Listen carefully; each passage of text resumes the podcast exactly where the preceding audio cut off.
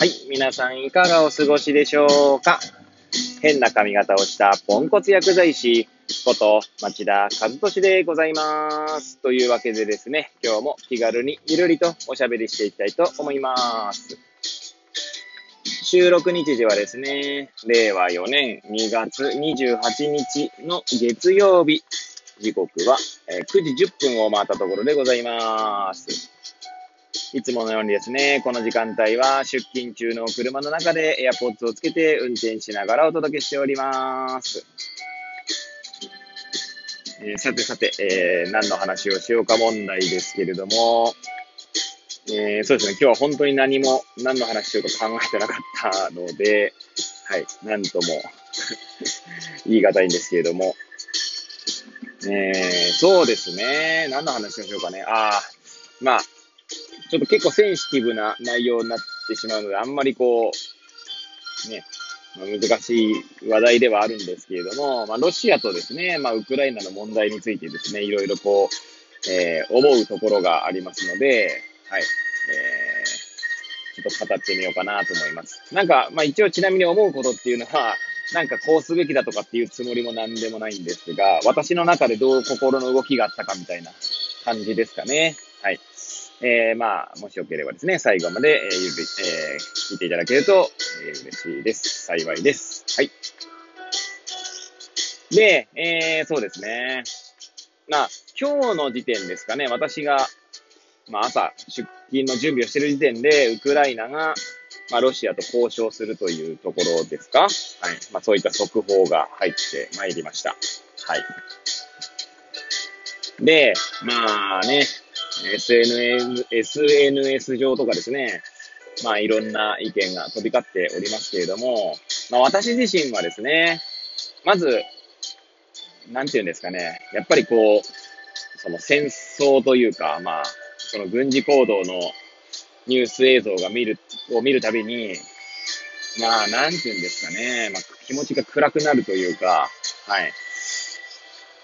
そうですね、そんな感じですかね。なかなかちょっと私のボキャブラリー不足で何とも言えないんですけど、はい。という、まあ、ことが、まあ、ありつつですね、まあ私自身ですね、そのロシアとウクライナの問題を語ることはできないなぁと 常々思っております。常々というか、この、要はこのニュースを見るたびに思うということですね。まあ、というのもですね、その歴史認識とか、双方のですね、まあ、意見とかも、まあ、よくわかんないっていうのは正直なところなんですよね。よくわかんないっていうのはもちろんあれですよ。その報道を見てわかる、わかるよ。報道を見て、その報道の内容を、な認識するっていうことはできますけれども。で、報道の内容を自分で、えーそのまま、こう、報道というかなんだろうな、その有識者の意見とかとかを、まあ、自分の中で論理的にこう、ああ、なるほどねということはできるんですけれども、でもですね、結局その、でもっていう方も変なんですが、まあ、それで、じゃあ私自身はどう思うかっていうとなると、まあなんかそれを語るだけのですね、まあ、背景知識が乏しすぎてですね、はい。っていうのが正直なところですね。はい。なので、まあ、なんて言うんでしょうね。だから、もちろんね、あの、ウクライナの、まあ、市民がですね、えーその軍事介入、ロシアの軍事介入によって、まあ、死傷者が出ているっていうことは痛ましく思いますし、えーなんかこうね、平和な、一応、一応今のとこ平和とされている日本、平和とされているっていう言い方も変なんですけど、まあ、そんな日本にいてですね、まあこんなラジオ配信とかしてる、まあ私からするとですね、ちょっとやっぱりこう、どうしてもですね、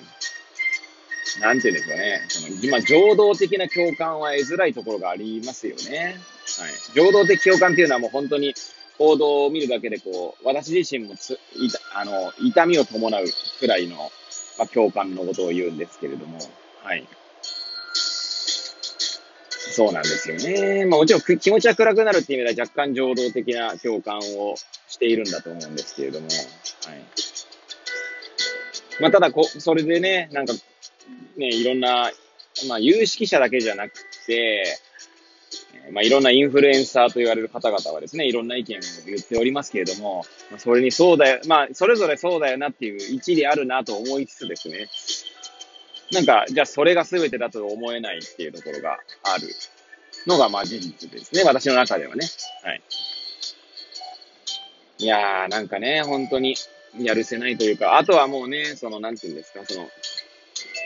今後日本がどうなっていくんだろうみたいな話だって、まあ考えなくはないですけど、考えなくはないというか、もちろん考えるんですけど、はい。まあそれに対してですね、まあどうすべきだみたいな意見もなかなかこう言う言えるほどですね、えー、なんかこう、そこまでちゃんと私は、なんだろうな、に、いろんなことに対して認識をも、認識しているのだろうかというのが正直なところですね。はい。まあ、歴史認識しかり、はい。政治的な問題しかり、はい。まあ、経済的な問題しかり、はい。まあ、グローバルな視点もね、ありますし、まあなんかこの件をですね、例えば家族とかと話すとですね、もうなんか私は単純に他の方が言っているものを言うしかないっていうのが正直なところで、はい。こういう意見があるよね、みたいな。もう、それなんか、こういう意見があるらしいよ、とかですね。いや、あなたの意見はどこにあるんですかみたいな感じですが、はい。まあもちろんですね、あの、大前提として、まあそれ多分ほ、まあほぼ、ほぼ全世界の誰もが思うことだと思うんですけれども、まあ戦争は、ね、しないでいられるんであればそれが一番だろうなというか、まあしたいという人はいないわけで、まあいないっていうのはその、まあ軍需産業とかの人はちょっとわかんないですけど、幹部とかはね、よくわかんないですけど、はい。まあほぼほぼいないわけで、そういったことは言えるんですが、じゃあそれを声高に叫んだところでですね、あまりにもそれの、なんだろうなこの複雑な問題の背景に潜むものをですね、全然理解していないなというところですよね。はい。ところっていうのは私がですよ、あくまで。はい。まあもちろんね、もうこれを聞いている方々っていうのはそんなにまた多くないというのは認識しておりますけれども、まあ皆さんがですね、どういう歴史認識だったり、そういうどういう認識の上で皆さん自分の意見を持たれているのかはわかりませんが、まあ、私自身はですね、まあなんかそういった感覚に陥ります。はい。まあ、じゃあね、でも、でも、まあなんでもというか、じゃあもし仮にロシアがね、日本、まあ北方領土と接しておりますから、まあ日本もね、対岸の火事ってわけでもないと思ってますし、あとは当然、その、経済的なというか、はい。えー、ものの、まあそういったなんでしょうね、サプライチェーンしかり、えー、まあいろんなもの、まあ物価が上がったりとかですね、まあそういったことでの影響も、まあ一応知ってはいますけれども、じゃあどうすべきかっていうのをですね、もちろんどうすべきかってね、言ったところで変わらないっていうのはあるんですけれども、はい。なのでまあ私ができることとしては、まあ一刻も早くですね、まあ、収まってほしいなって思うだけですよね。まあ、ただ、どうや、どう収まれば一番いいのかって正直わかんないですよね。えー、今回ね、えー、それこそ今日本日の速報ですけれども、ロシアとウクライナが交渉するってことですけれども、ウクライナのお隣にベラルーシっていうね、国がありますけれども、まあそこは一応、まあ私が あの、ニュースで知る限りはなので、実際どうかとかもわかんないですし、その背景の歴史的背景とかも全部知ってるわけじゃないんですけど、まあすいませんね、毎回回りくどくて、はい。まあ、ロシアの傀儡政権だという話がある中でですね、まあ、ウクライナもそうなってしまう可能性だってあるわけで、はい。まあ確かに戦争が収まるという意味ではいいんだと思うんですけど、どっちが、まあどうなのかなっていうのは正直私には何も言えないなというのは正直なところですよね。はい。ということでですね、まあ、なかなか難しいなと。なぜこう世界はこう、そうね、複雑なんだろうということを認識するしかないのかなと思っておりました。はい。ということでですね、まあ、ぐだぐだと、いつも以上にぐだぐだと、えー、周りくどく語ってまいりましたが、最後までお聴きいただき、誠にありがとうございます。これを聞いていただいた皆さんが、より良い一日を過ごせますようにとお祈りさせていただいて、今日の放送を終了したいと思います。それではまた明日、皆さんお会いいたしましょう。さようなら。